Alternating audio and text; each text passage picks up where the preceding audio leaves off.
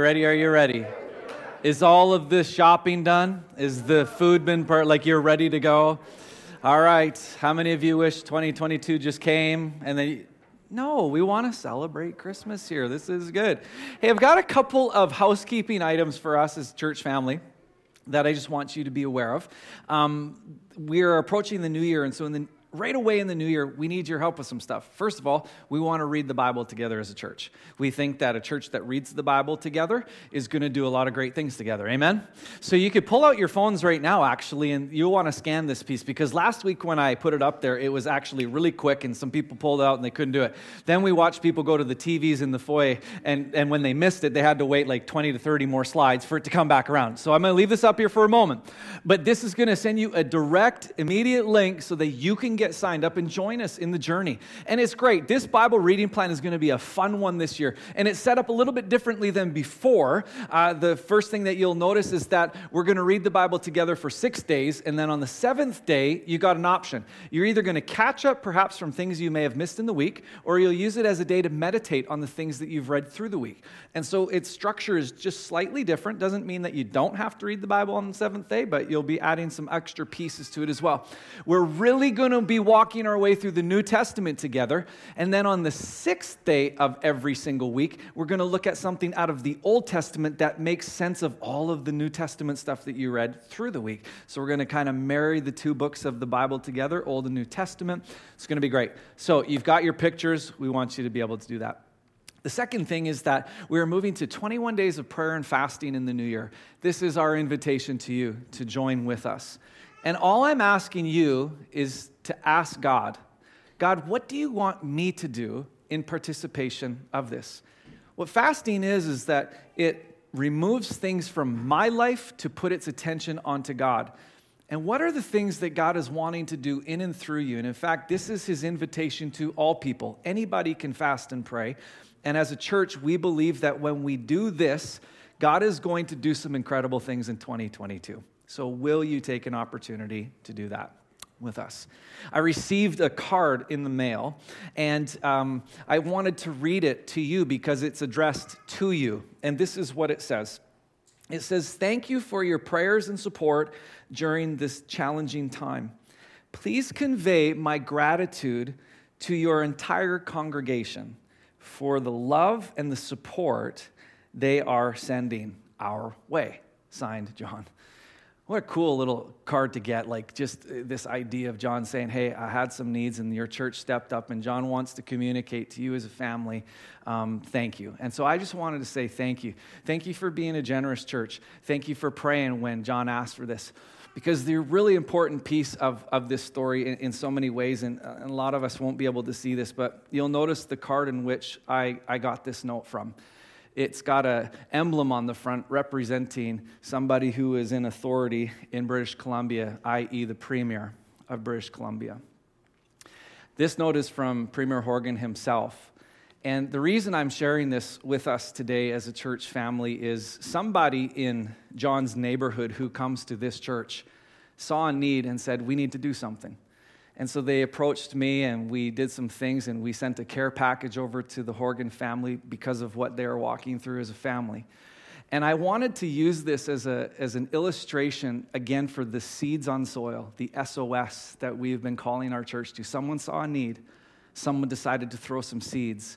And our very own premier decided to say thank you to Colwood Church today. I think that's pretty cool as to what can happen when people pray. Now, Premier Horgan is, um, is a titled individual in our province, but today, um, for the sake of this conversation, he's John. John had a need, and John is like anybody, any other human being in this world. John had a need, and this church stepped in. Colwood Church, thank you. I appreciate how you are faithful in your support and your love for people. Let's keep throwing seeds, amen, into the seed. Let's give ourselves a hand. Good job, folks. Think you're great and doing what you're doing. All right, let's jump in. I've spent enough time here, and I'm not counting that time against my preaching time. So here we go. Uh, so we're going to jump in. My, I, last week I said, arguably, the greatest Christmas song given to us is the song "Oh Holy Night." I love Oh Holy Night, but tied at first place for me with Oh Holy Night is this song called Angels We Have Heard on High. I love this song. In fact, I had no idea that we were singing this this morning. You all sang my favorite Christmas song as you came into this place. Now, you're probably wondering, why is it your favorite song? Good question. I'm glad you asked. Let me answer that. Okay. So, this idea, when I was a little kid, I would go to these church services and I had no clue what was going on. But all of the sudden, people would begin to sing this song, Angels We Have Heard on High. And I was stunned as a child as to what the these people were singing. How dare they sing this kind of a song? And I, as a kid, and you're probably thinking, what is your problem, Sean? Let me tell you my problem. Because all of these people were singing about my mom, Gloria. and I'm like, what? Like, I'm thinking at that stage, my mom is a superstar. Like, she is a really big deal, which she is. Love you, mom. But, like, she, like, I couldn't wrap my head around this thing. And, you know, through the years, I wrestled with this. Like, I, my mom is seriously that cool. I mean, everybody wants to sing about her. They want to, and then I took it another level because I don't know if you knew about this, but the people who actually sing about my mother, Gloria, were actually angels. They're the originators of the story. So, not all these human beings singing about my mom, angels themselves were singing about my mom. And I loved it. She is amazing. And this phrase that they would sing, Gloria in excelsis Deo, which we all sang today, is Latin for the words glory to God in the highest. But as a little kid, I couldn't believe that people would be singing about my mom. But it's interesting, isn't it? Because when I caught note of those angels, they were singing about my mom too. We all have a fascination, do we not, when it comes to the supernatural? We have a fascination when it comes to these things called angels or demons, maybe heaven or hell. We're asking questions like, is this really real? And if it's real, please tell me more because I do want to know. See, in this series that we have been jumping into, A Thrill of Hope, the weary world rejoices. We've been looking at the different perspectives of the Christmas story. And we've looked at the perspectives of Israel, um, the wise men, shepherds, and today I want us to look at the perspective of these supernatural things called angels. Because I think people have an, have an appeal, they have an interest when it comes to what about these angels? Yet, so many of us look at the, the Christmas story and we look at it through a lens of familiarity. Oh, I've heard that before, or I've seen this before. Oh, you know, like I've ate that before, and it's familiar much of this Christmas season. But in this season for me, I was introduced to one quote. His name is Scott Erickson, and he wrote a book called Honest Advent. And I've been working my way through Honest Advent to give me a different perspective and lens in this Christmas season. Not only does he create these writings, he puts these unbelievable images together about the Christmas story. And I'm going to use one of those images on Christmas Eve. And it is going to be our other and last perspective. But Scott says, it, says this comment, and I've, I've loved it, and it's playing with me, and it says this Familiarity is a helpful tool, but familiarity kills wonder. And so, what I want to do today is I want to try to bring back some of the wonder of the familiar story that many of us are aware of. And I think that wonder will make its way into our hearts and lives as we look at the critical advice given to us from the angels. So I'm going to take a couple texts. We're going to read together Luke chapter 2, and then I'm going to take us to Revelation chapter 12 for the Christmas story, believe it or not. And we're going to see this idea from the angel's perspective of what Christmas was. So in Luke chapter 2, verse 8, it says, That night uh, there were shepherds staying in the fields nearby, and they were guarding their flocks of, of sheep. Now, suddenly, an angel of the Lord appeared among them, and the radiance of the Lord's glory surrounded them, and they were terrified. Would you be terrified if an angel showed up to you? What would you do? Okay, fall over. I like that. That's honest. Uh, I think a lot of you would do a lot of other weird things, including myself. Perhaps say things that are unbecoming of us who say we love Jesus. Anyway, like they were terrified, but the angel reassures them do not be afraid. I bring you good news that will bring great joy to all people. The Savior, yes, the Messiah, the Lord, has been born today in Bethlehem, the city of David. You will recognize him by this sign. You will find a baby wrapped snugly in strips of cloth lying in a manger. And then suddenly, that singular angel is met by a vast host of other angels, the armies of heaven, it says, praising God and saying, Gloria in excelsis Deo. Glory to God in the highest. And peace on earth to those with whom God is pleased. And then the angels peaced out and returned to heaven. Cool. All right. Now, let's go to the Revelation text of the Christmas story. Then I witnessed John speaking in heaven another significant event. I saw a large red dragon with seven heads and ten horns and seven crowns on his heads. Are you intrigued yet about what is happening right now in this, in this reading? It says, His tail swept away one third of the stars in the sky, and he threw them to the earth. He stood in front of the woman as she was about to give birth. Sound familiar to what story we're talking about here? Ready to devour her baby as soon as he was born. Okay, that's intense.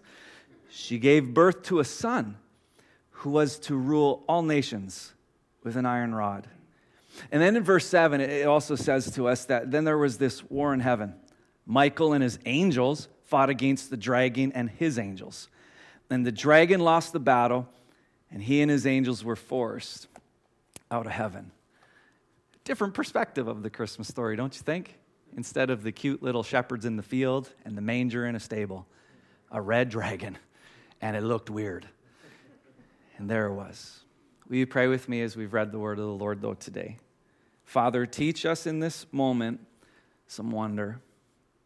I know that this story and all of its familiarity is good for us. But I pray today that you would help us to see a little bit deeper into this story. Give us a perspective from these angels as to what was happening that day when you were born into this world. I give you thanks, Jesus, that um, your word comes to life. You teach us new things. I ask that today, Holy Spirit, again, Allow that wonder to take place. And we pray these things in Jesus' name. And everybody said, Amen. The subject that I'd like to speak to us from today is do not be afraid. So I have a coin in my hand right now. It happens to be a nickel, the only coin that really represents the game well. For instance, when I throw this up, you will say what? Heads or tails. So it's a great little game that we have played, and I've been in several locations where I've been able to play this game where the host will flip the coin, do this. So, for the sake of having fun in church today, because aren't we supposed to have fun in church? Yeah, stand up with me for a second. All right, so we're gonna play a game together, everybody, and it's really simple. I'm gonna throw this coin into the air, I'm gonna flip it, and you're gonna say heads or tails. But this is what you're gonna do. If you wanna choose heads, you're gonna place your hands on your head. Fair enough? If you choose tails, touch your butt, all right? And uh, go ahead, everybody practice heads, all right, just to make sure we're good. And everybody touch your butt, take tails. Look at somebody else. How silly is this right now? You're doing this game. And it's really simple. If you get the wrong answer, you sit down. Are you ready? Here we go. Go, heads or tails? It is heads. If you had your hands on your butt, sit down. All right, let's keep going. Here we go, heads or tails? Reset. Tails. All right, I'm doing it again. Here we go, heads or tails? It's heads. All right, we're keep going. Heads or tails? Here it is. It's tails. Who do we got? We got a couple people. Okay, here we go. Here we go. Heads or tails? It's heads. We're down to two. I just want to make sure. Oh, I see a third one in the back here. Here we go. Heads or tails? It's heads. We have a winner. Everybody say thanks. And some of you are waiting for this really neat parallel to the message and what I'm about to do, except I have none. I just wanted to play a game in church. All right. So we, we have created angels in our own image in a lot of ways in this society, right? We have these cute, cherub cheeked angels sitting on their clouds, playing their harps, maybe with some Philadelphia cream cheese on their bagel or whatever it is, right? They're friendly, they're sweet, they're very human like in many respects. But in Revelation chapter 12, we were just given a perspective of something happening in the heavens that is a little bit different than the angels that we have painted to be, perhaps, in the Christmas story. I have this book that I have read um, uh, for over a couple of decades. It's called Cosmic Christmas by Max Lucado, a great Christian author, but um, wrote this book in the perspective of trying to see the Christmas story through the lens, the, through the lens of the cosmic um, approach. Every Christmas season, my tradition is to read this book. It's a short little book, easy read, 100 pages. And it's been really intriguing for me year after year to wrap my head around the wonder of the Christmas story versus sometimes the cute little nativity scene that I always see. And this cosmic Christmas is wrapped with a lot of biblical truth, and it is also wrapped with some fiction as he tries to have a story and tell it around maybe some of the perspectives of angels and maybe the things that they would have said. And for the sake of our conversation of familiarity is a helpful tool, but familiarity kills wonder, I want to put some wonder back into our imaginations as we look at the sign and the story of the angels. Think for a minute what would have what happened in heaven just nine months earlier. Nine months earlier, what was going on in heaven? I mean, the angels are around the great throne of God, and they are worshiping this person whose name is Jesus. I mean, they're worshiping Jesus because this is what angels do. Scripture will show us and tell us that they worship. And then Jesus vanishes. I mean, he disappears for nine whole months. The angels do not see that which they have always seen. Jesus was no longer in heaven. Just imagine how that must have felt to the angels. From the beginning of existence of the angels, Jesus was always visible to them. And now he was gone. Where did he go? And we know the story because he was then in the womb of this teenage girl whose name was Mary. I mean, can you imagine what it must have been like that Christmas night when all of a sudden the existence that disappeared nine months earlier suddenly there, but there in a manger, in an animal feeding trough? This is our Jesus who we've worshiped in his majesty, and now he's a baby, one of those things that squawk and eat all the time. It's him. Can you imagine what it must have been like for these angels to respond? But the text shows me today that these angels were ready to respond. In fact, I, I know we played a silly little game just a few moments ago. But I actually look at the story of the angels and their perspective as the two sides of this coin. I believe that the angels today teach us something very vital about how we are to approach their perspective to the Christmas story. And so, like this coin and its two sides, I have two words for us today to consider as the antidote for a weary world. And I think the angels present something to us who are weary, to those who are hopeless, who are looking for something greater in our lives. They provide an antidote. And the two antidotes that I want to talk us through today for the rest of our time are aid and worship. So, the first one that we're going to talk about is aid.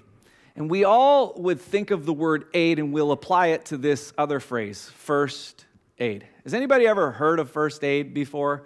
Uh, you know what we're talking about when it comes to this idea of aid. First aid is where there is illness, injury, or an emergency situation that requires treatment. And the very first antidote that these angels bring to us as human beings today is aid. They see that we are in need of first aid. And so they'll come. And let me prove this to you as I look at the discourse of the Bible. In Genesis chapter 19, we get one of the stories Sodom and Gomorrah. God is about to devastate this city by fire. And he sends an angel to speak to this gentleman whose name was Lot. Lot, take your family and get out of town because I'm about to burn it down. And he says this one extra thing to Lot. If anybody turns around to look at the fire, now imagine that, right? Don't look at the fire of the burning city. You just got to keep your gaze. Unfortunately, the story goes that Lot's wife turns around and she turns into a pillar of salt. The very first story that we see here is that God sends angels to aid Lot to get him out of the city. In Daniel chapter 10, The, the reader is, or the, the character is Daniel. He's offered prayers to God. And it says that 21 days later, the prayers are then finally released to make their way to God. Because what was happening in the heavens, in the cosmic, was that there was a fallen angel of Persia and Michael, the archangel, which is the chief angel, shows up to assist this fallen angel of Persia. They duke it out in the heavens somewhere with, and, with demonic forces, and it is only then upon that victory of 21 days, then the prayers are able to go to God. Interesting stuff. Jesus himself was in a desert being tempted by the devil himself, and it shows us that angels came and they brought aid even to Jesus. In fact, in Jesus' temptation, it is the only other time in Scripture where a multitude of angels show up to bring assistance. The other time is with the shepherds in the field. Every other time, it's singular. It's one on one with what is beginning to take place. Peter is in a jail cell. He wants to get out. Could you say today that Peter needed some aid? Absolutely. So, guess what God did? He sent an angel. And then in the book of Revelation, which we have read from today, especially in verses 1 to 3, we see this beautiful picture of God placing angels over churches. And so that we have this guardianship that happens. And what we are beginning to see in all of these stories, the parallel piece of all of it, is that these people needed help and aid. Every single one of them. And God saw that, and so he begins to send his work. In Revelation 12, which gave us some insight into the birth of Jesus, but from a non familiar point of view. We saw that as we celebrate Christmas here, the cute little manger scene, the beautiful framework, it's all quiet, it's calm. We forget that it's a, it's a baby. They're not those things most of the time. We forget that there are animals all around, but we've got this cute little picture. But in the cosmos that night, there was this epic war that was taking place and is something that we have to pay attention to because there was lots at stake that night for Jesus to be born in a manger in Bethlehem. You know what was at stake? You and me, our lives and our freedom. There was an epic war in heaven that night so that we could have a chance here on this earth. And God decides to send some aid. Ephesians chapter 6 reminds us that our battle here today, folks, is not against people. It's not against flesh and blood. It says that it is against principalities of darkness against spiritual forces that we cannot see. And I love the wonder of this moment because as Jesus is being born, there is one thing the devil did not want to have happen, and that was Jesus come to earth in flesh and bone. And I could imagine how enraged the devil was that night. You could only see the tension and the fight that was taking place in the heavens that night. But Jesus, nonetheless, was born into this world. I love that. In Psalm chapter 91, there are some instructions, and it says that He, God, will order His angels to protect you wherever you go. They will hold you up with their hands so you won't even hurt your foot on a stone. Matthew 18, verse 10 says, Beware that you don't look down on any of these little ones, on children, for I tell you that in heaven, their angels are always in the presence of my heavenly Father. Folks, do not mess with a child. They got an angel. do not mess with them. So I have a question for us today. Actually, I have three. Do you need help? Are you weary? Are you looking for hope? Because the very first thing I see is the antidote today to a weary world is that God has sent warrior angels into your path to protect you, to help you, to aid you. In fact, if we were to jump right back into the Christmas story, we're going to Luke chapter 1 and we're introduced to a gentleman. His name is Zachariah. Zachariah is an old man, same with it, and his wife is pretty old as well. But God says, We're about, You're about to be pregnant. You're going to give birth to a son. His name is John. Then we fast forward over to, um, or let's go rewind and we'll go into Matthew chapter 1, and another angel shows up and begins to talk to this gentleman whose name is Math or Joseph. Joseph just happens to be the earthly dad of Jesus, who we celebrate at Christmas. Angel shows up, boom, this is what's happening. Let's go back to Luke chapter 1. And then there is this one angel who's given a name now, and his name is Gabriel. Gabriel comes and he presents himself to the little girl, the teenage daughter. Her name is Mary. And in every single one of these circumstances, angel shows up, boom. And guess what the angel says to every single one of them? Do not be afraid. Even the angel to the shepherds, what did he say? Do not be afraid. So don't be afraid when these things in life that are going to come towards you. And I don't know, I really don't know if those angels were scary looking or if they were just startled with what was happening. But one thing is for sure in every single one of these circumstances that I've presented to you through the Bible, is that at that exact moment, a divine encounter or a divine annunciation is happening. God is revealing something to these people. They are in trouble. They are weary. They need aid. And God steps in to say, I'm about to do something, to say this. All stories are going to come at a great cost, are they not? That when you have a divine encounter with God, when you have divine annunciation from God, all stories are going to come at a great cost. And the reality is, is God is going to ask something of us. Hey, Mary, your teenage life is done. Hey, Zachariah, you're too old, but guess what? You're about to do the child thing again. Joseph, your life is destroyed. They're going to look at you and they're going to think that you slept with her out of wedlock. The story goes on and on. See, when divine encounters and annunciation happen, God is about to do something in your life. Be careful what you ask for. Because God, I believe, wants to give his divine encounters to us. He wants to bring divine annunciation to us, not to wreck our lives, but to do something great with them. And I love what he does in this story. It's why the angel proclaims to those lowly shepherds you may be down and out, you may be chastised by your community, you may be weary, what did the angel say? Do not be afraid.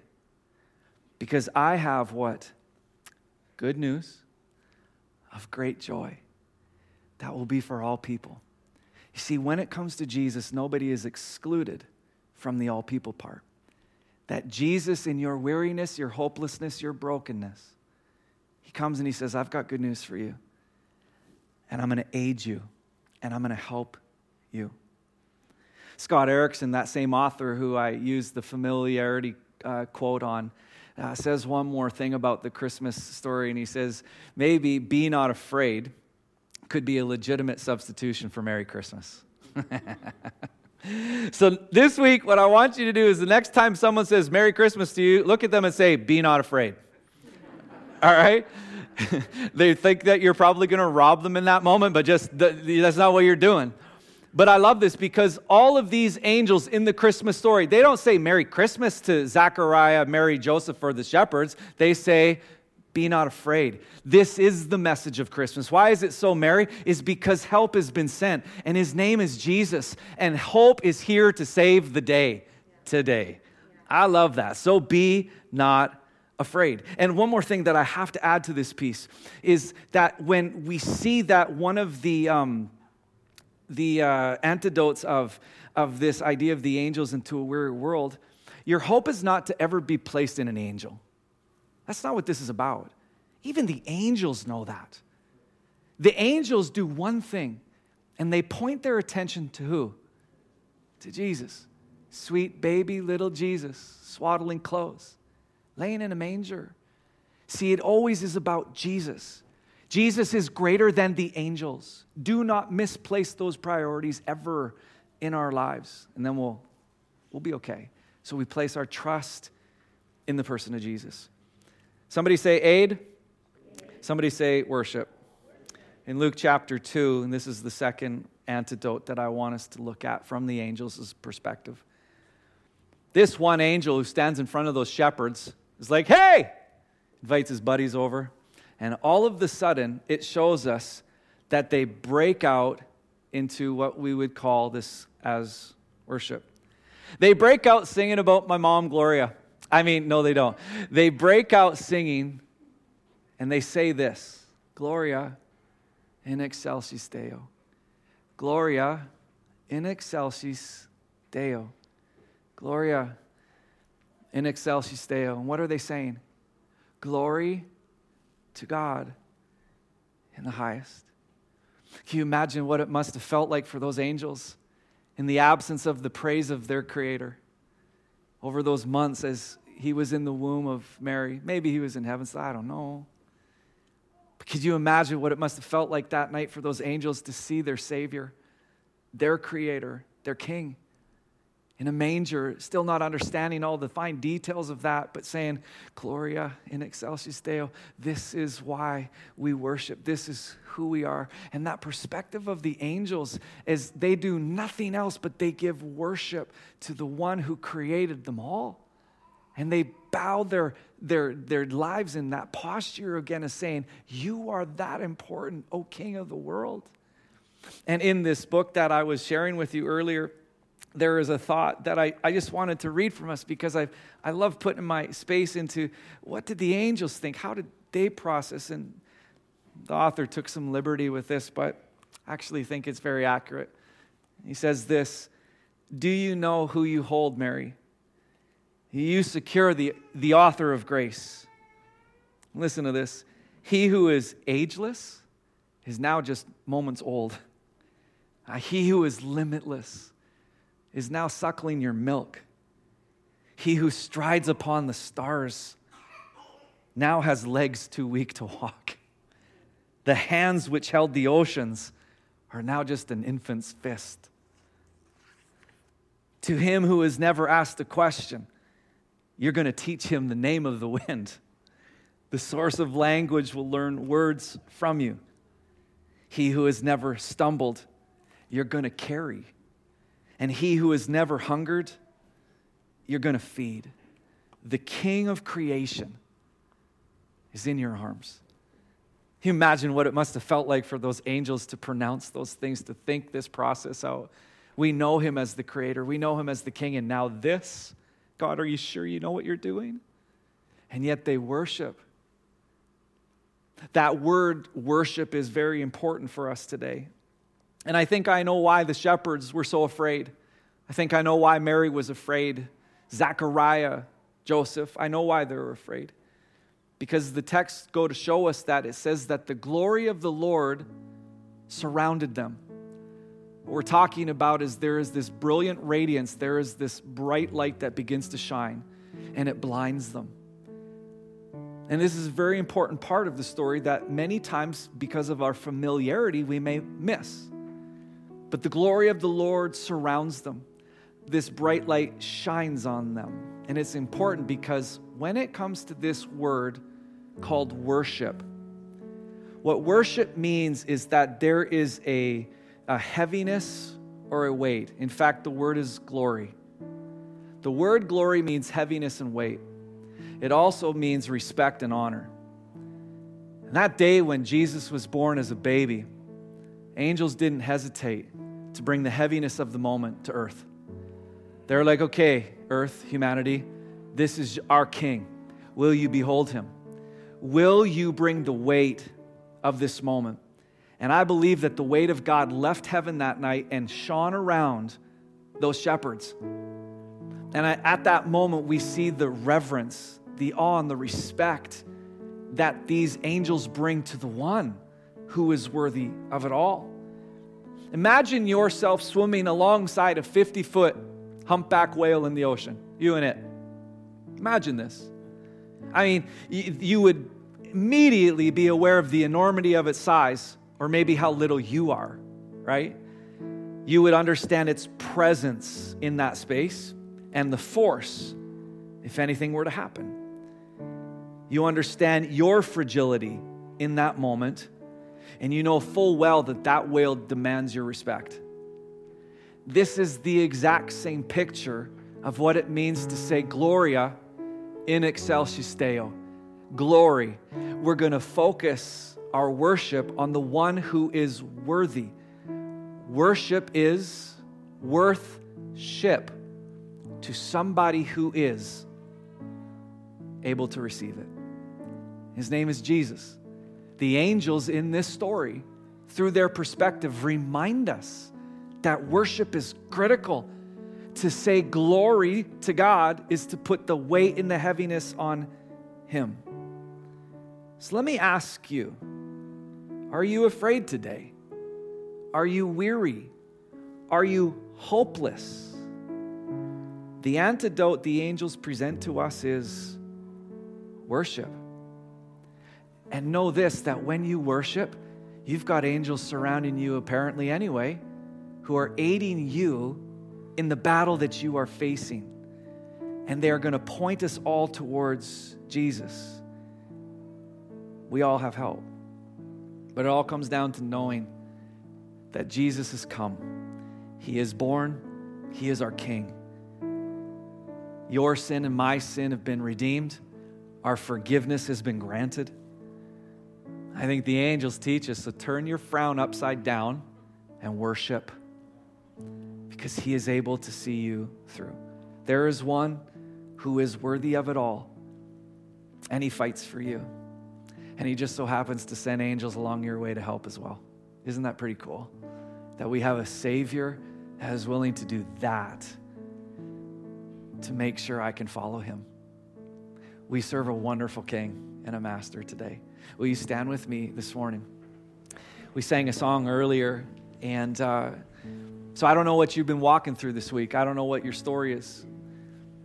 But if the angels were able to, on the moment Jesus arrives on this earth, begin to worship in voice, I think it'd be fitting for us today to turn our eyes to the one in this Christmas season. So, will you bring the heaviness and the weight right now? Will you bring the respect and the honor to the one who is worthy of it all?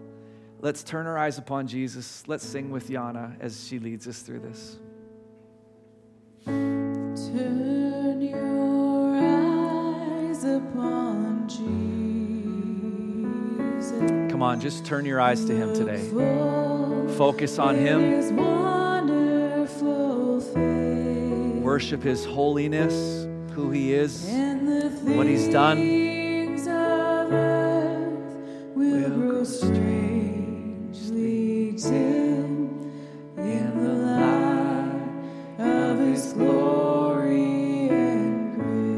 Sing that again. Sing that again. Turn your eyes upon Jesus. Turn your eyes Worship you, Jesus. We worship you, Jesus. Look for Hallelujah. it is wonderful faith And the things of earth, and the things Strangely of earth thank you, Jesus.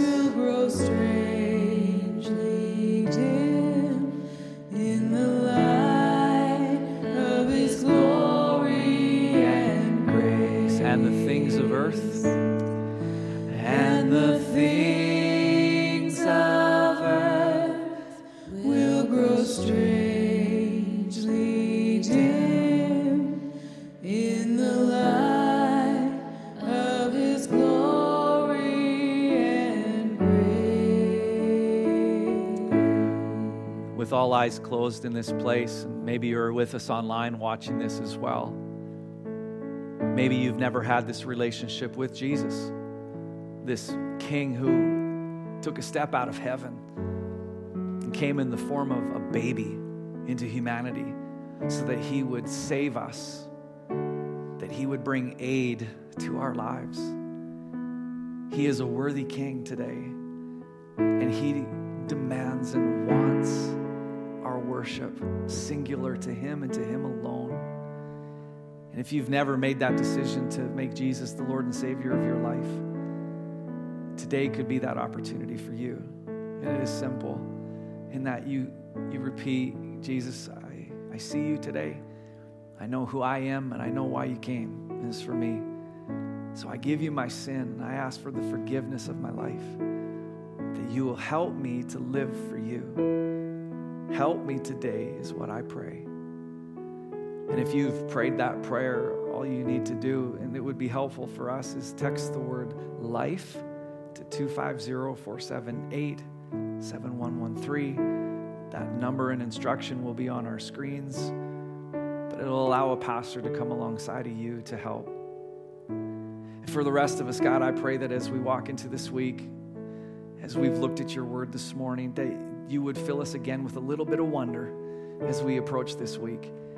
That you are with us, that you are for us, and that you're walking um, in front, behind, and beside, and you've brought your aid. And I ask that you will help us as a people this week to bring worship as well. Help us to know that we have help, but help us then to worship. Let our response be to the King of Kings to the Lord of Lords. So, Jesus, we love you. Give you thanks. We pray all these things in Jesus' name. And everybody said, Amen. Church, we love you. As you heard, Christmas Eve is coming Friday, and there are some instructions around it. We're only able to take 170 people per service, and then there's overflow, so come early if you need to. But have a fantastic week. When someone says Merry Christmas, say, Be not afraid. God is with you. Have a great week, everybody, and we'll see you Christmas Eve.